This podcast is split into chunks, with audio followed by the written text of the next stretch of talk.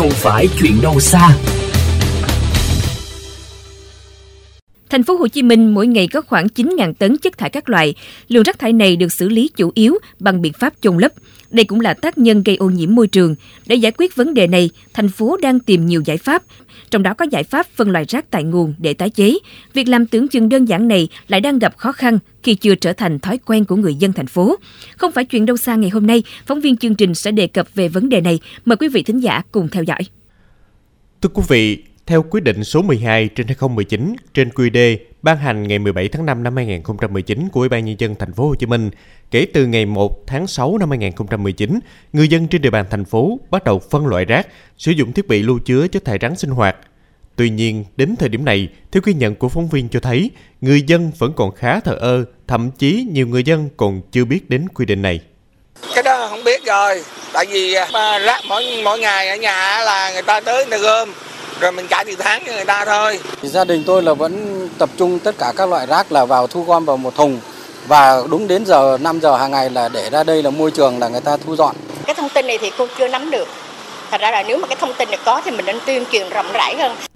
Ở một góc nhìn tích cực hơn, chị Nguyễn Thị Giàu trên địa bàn quận 12 thành phố Hồ Chí Minh đã chủ động phân loại rác theo từng loại vô cơ và hữu cơ riêng biệt trong suốt hơn 3 năm nay. Chị chia sẻ. Thì ờ, nó cũng hơi ấy rồi băng sau viết mình quen à rồi cái mình quen tay rồi cái nào dục qua chất thải rồi nào dục qua hữu cơ Tuy nhiên, kể cả sau khi chị Hà cùng nhiều người dân khác có thay đổi được thói quen đi chăng nữa, thì rác để được phân loại cũng chuyên chở, tập kết lên một điểm và trộn cùng với nhau. Bà Lê Thị Thu Nga, nhân viên trung chuyển rác cho biết. Đổ có một cái bô này thôi là xe nào cũng ra lấy rồi đưa lên trạm Củ Chi, đưa lên đó. Giả tỷ như giờ môi trường này cũng xúc rồi cái đưa lên trạm như vậy thôi, chứ còn đâu có phân loại ở đâu đâu. Theo ông Ngô Như Hùng Việt, Tổng Giám đốc Nhà máy xử lý chất thải rắn Việt Ta cho rằng, việc phân loại rác tại nguồn ở thời điểm này là không khả thi. Mặc cho người dân có ý thức chấp hành đi chăng nữa, thì điểm đến của những rác thải đã được phân loại cũng là những bãi chôn lấp. Mình phân loại tại nguồn làm cái gì? Mà phân loại có được đâu. Phân loại tại nguồn bây giờ rồi em em em em đem em làm cái gì? Có ai xử lý gì đâu. Thế bây giờ nó phân loại tại nguồn, quận 3, quận 1 phân loại tại nguồn gì đó. Xong đem cái đó về trộn lại với nhau đem đi chung. Thế thì phân loại tại nguồn để làm cái gì?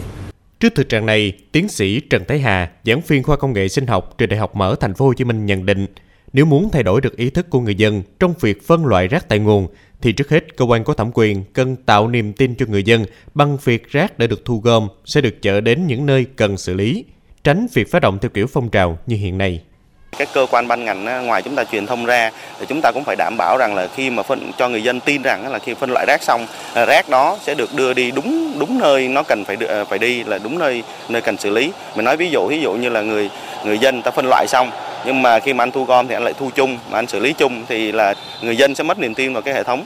Dẫn đến tình trạng là người dân người ta sẽ không không có một cái động lực nào để người ta phân loại rác nữa. Đó chúng ta phải làm tốt cái điều đó.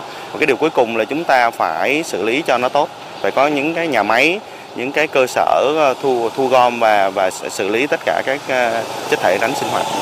Một giải pháp khác trong việc xử lý rác thải của thành phố là xây dựng nhà máy đốt rác phát điện.